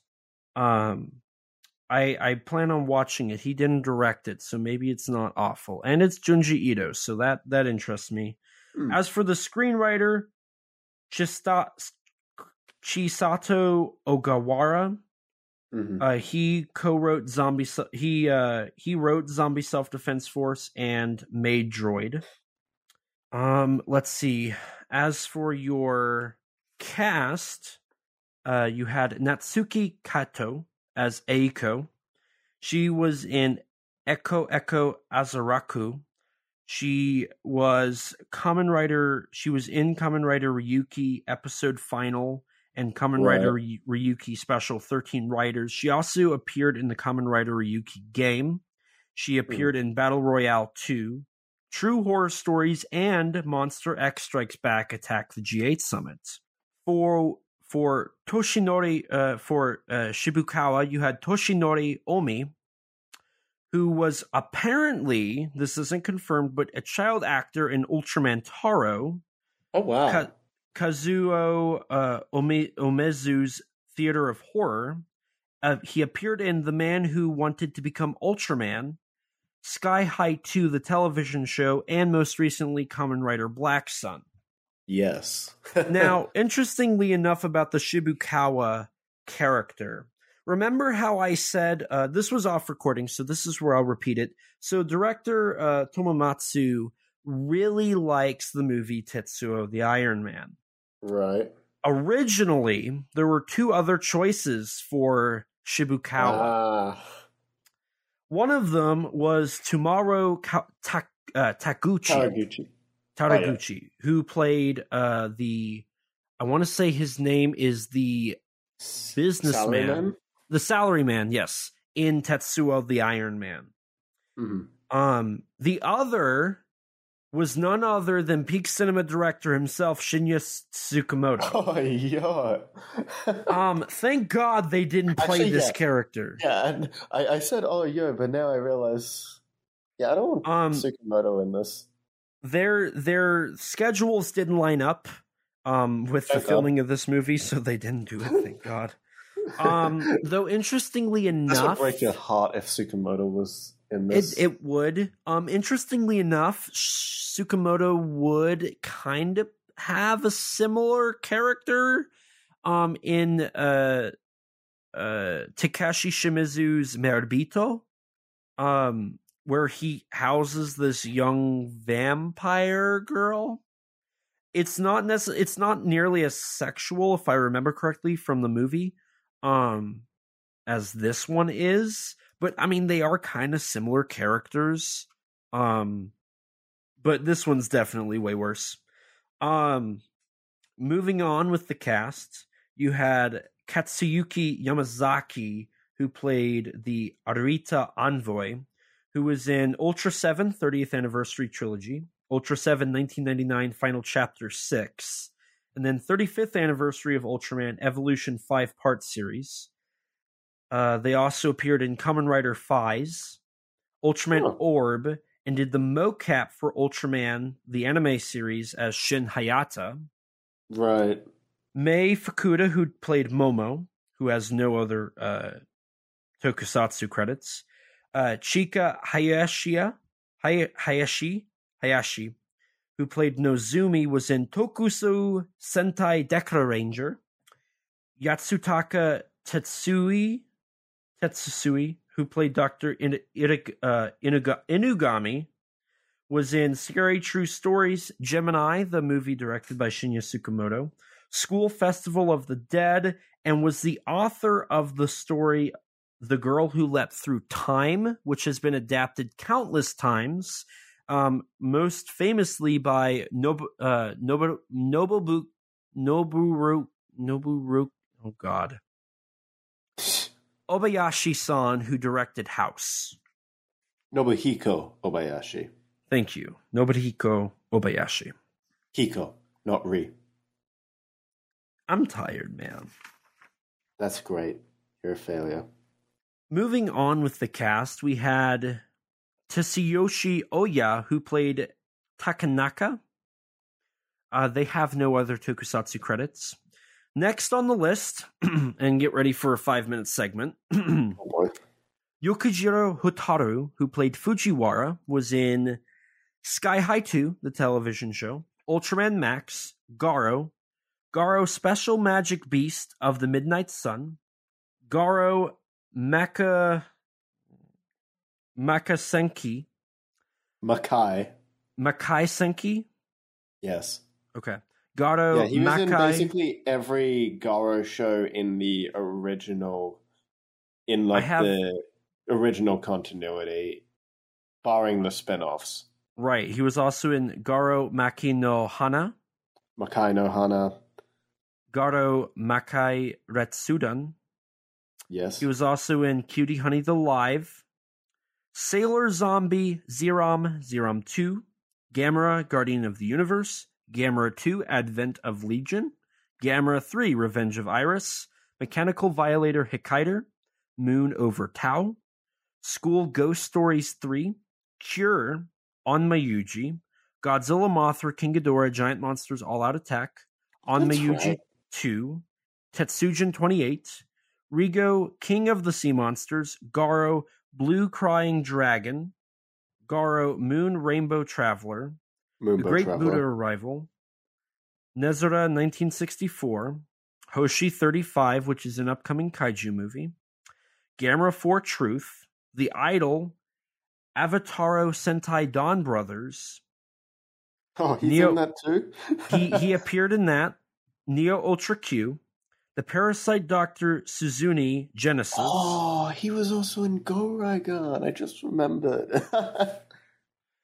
The Parasite Doctor Suzune Evolution, Raiga God of the Monsters, Ashura, Boogiepop and Others, Pyrokinesis, Tekoki, Tekoki Mikazuki. yes, and Parasyte Part 1. Um, I also want to bring up that this means Yukijiro Hataro has been in Ultraman, Super Sentai, Godzilla, and Gamera. Mhm. Um, he's just quite literally missing a Kamen Rider. Uh, Has he never been in Kamen Rider? he's never been in Kamen Rider. I checked. So I I vote him in the next. Com- I mean, he was in the closest thing you could get to Kamen Rider, I would say, which is the Kikaider series in Hakaider, but he hasn't appeared in Kamen Rider yet.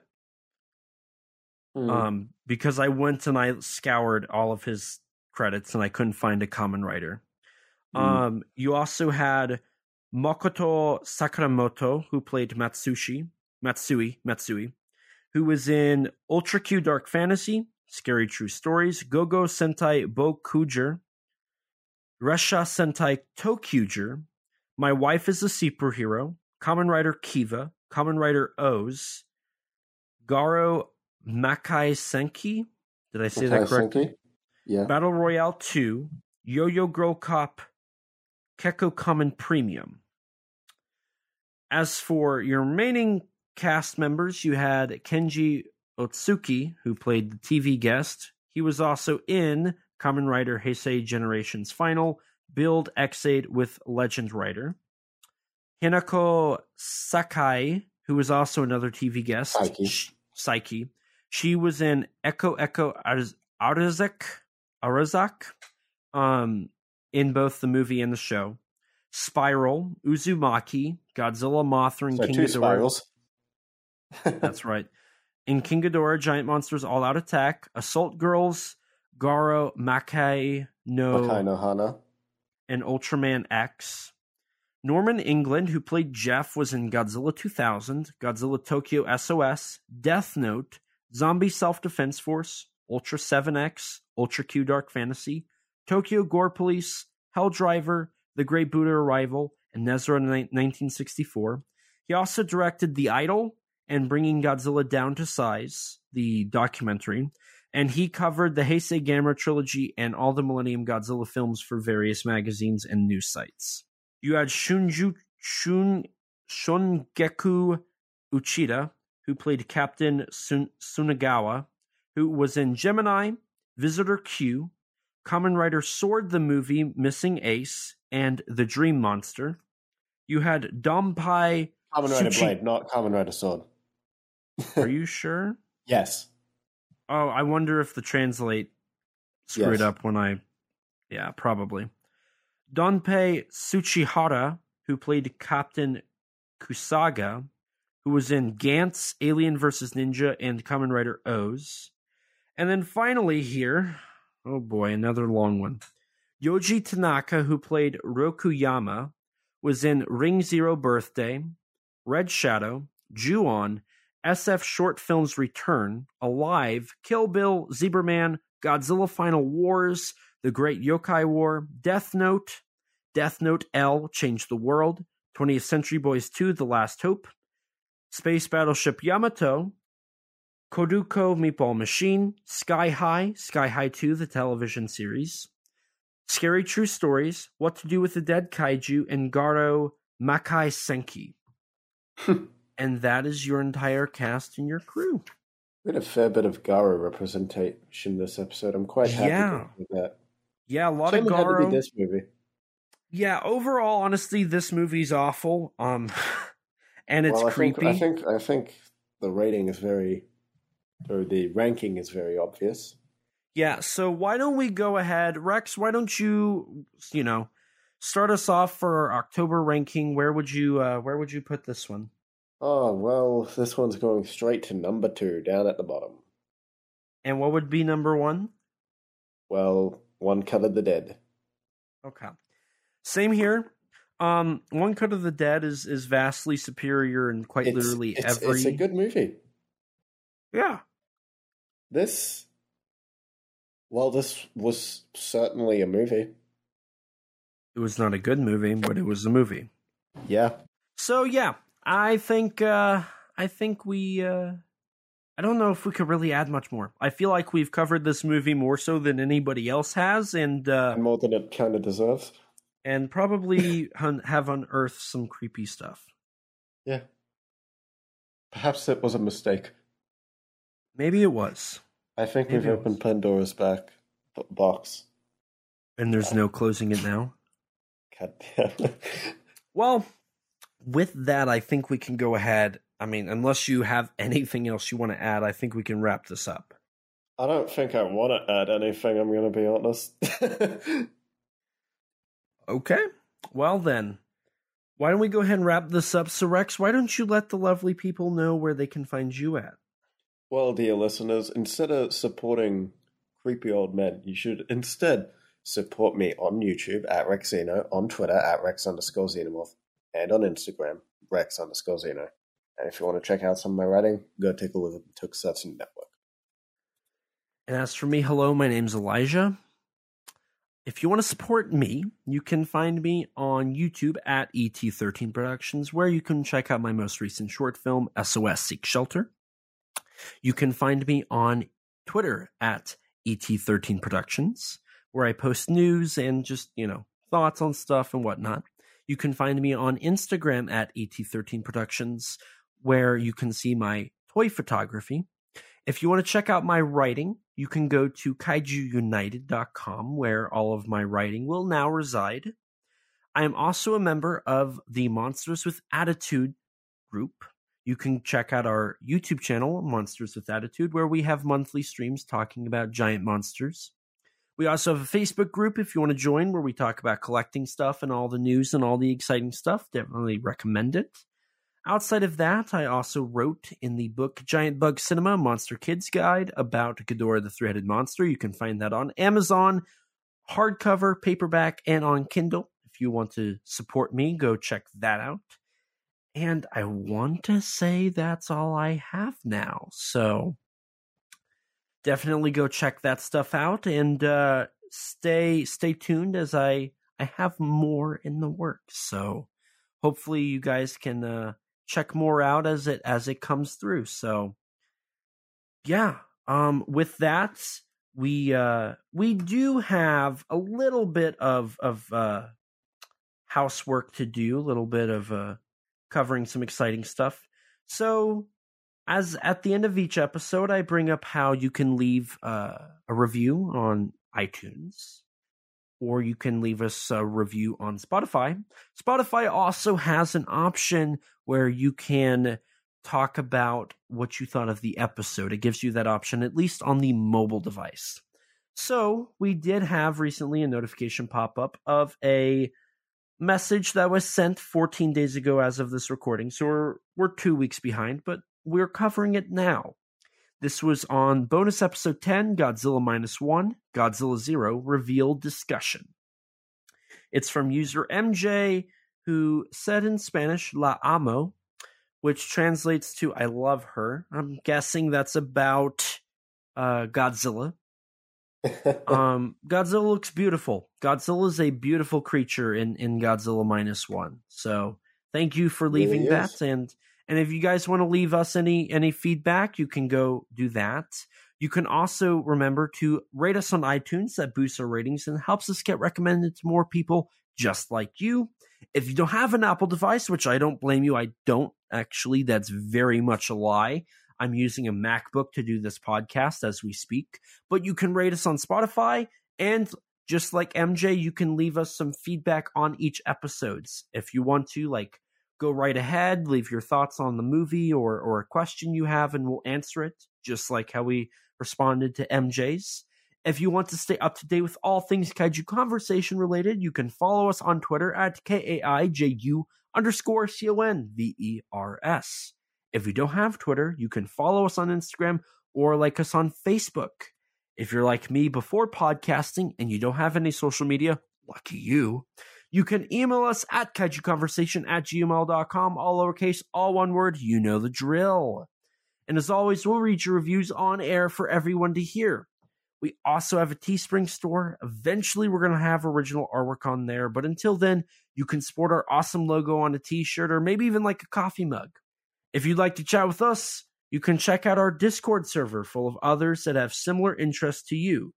Recently, in our General One chat, there was a discussion about the most recent cover reveals for Godzilla vs. Hedorah and Godzilla vs. Biollante in 4K in Japan through oh, Toho Video. so it's they have a wide range of discussion where we talk about a ton of different things. I doubt it we ever talk about Stacy, but maybe, maybe. I don't know why somebody would, but maybe. Maybe one day. Don't forget to subscribe to our YouTube channel and hit the bell so you can be notified anytime we upload a video. We sometimes post exclusives to the channel, like bloopers for episodes or minisodes talking about news or other subjects. We also have the monthly live stream, Kaiju Conversation Live, where me and one other person hop on and just chat about whatever. There might be some more streams showing up in the feed as well, covering news and whatnot. Um, with with some of my friends, you know, just kind of, you know, having fun talking about some news, calling it a day. Nothing too exciting, but something nonetheless. We also have an interview with Mechagodzilla designer Jared Kercheveski on the channel, and I definitely butchered his name, so I apologize for that. A huge thanks to Rex for editing all of these episodes and all the other content we upload. His links can be found in the description below. Along with Rex, we'd like to give a huge thanks and shout out to Danny DeMana of the Godzilla Novelization Project for his amazing vocals on our theme song. You can support him by following him on Twitter at Danzilla93 underscore GNP or visit his website, GodzillaNovelizationProject.com. A huge thanks to Gratton Conwell from the podcast Giant Monster BS for composing the music for our theme song. You can support him by following the podcast on Twitter at Giant Monster BS or on any podcast platform under the name Giant Monster BS. And with that, we're going to wrap up this discussion. So thank you guys so much for listening. I'm so sorry that you have been Yeah, this introduced to Stacy, Attack of the Schoolgirl Zombies. Um it's it's a movie. yeah. Don't don't watch it unless you're really really interested and then watch Uh, it. unless you're a big fan of exploitation, I guess. But even then, you've got better options. way better options. But again, thank you guys so much for listening. And as always, please remember life's too short to not talk big. Bye, guys. Bye. We are set, we are in debt. There's nothing to sweat. Life's too short now, baby. To not talk big now, baby. Conversation. His name's Elijah, baby. And also Rex now, baby. Those kaiju, baby. And you will too now.